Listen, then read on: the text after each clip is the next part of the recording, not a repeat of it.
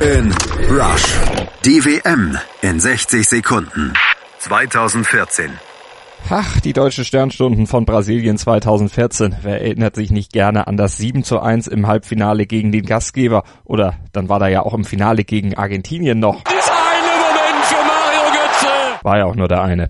Es lief aber alles für die DFB-Auswahl. Naja, nur den Torschützenkönig stellte man nicht. Letztlich aber auch egal, oder, Thomas Müller? Den Scheiß goldener Schuh kannst du hinter Ohren schmieren. Apropos Ohren, hinter denen lagen Jogi Löws Haare nach dem Sturzregen im USA-Spiel besonders sexy. Damit gewann Deutschland auch den Mr. Wet T-Shirt Contest der WM. Und das schönste Quartier hatte der DFB sowieso extra selbst gebaut, ganz nach Yogis Wünschen. Das ist schon was anderes als der soziale Wohnungsbau. Es fehlte an nichts, Föhn für Yogi, Playstation für Poldi und eine Eistonne für Merte. Die Topbasis für ein starkes Turnier, an das sich Finalpechvogel Christoph Kramer leider nur noch schemenhaft erinnert.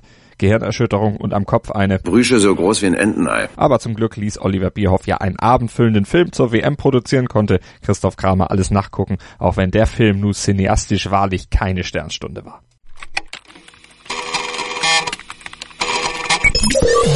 Kick in Rush.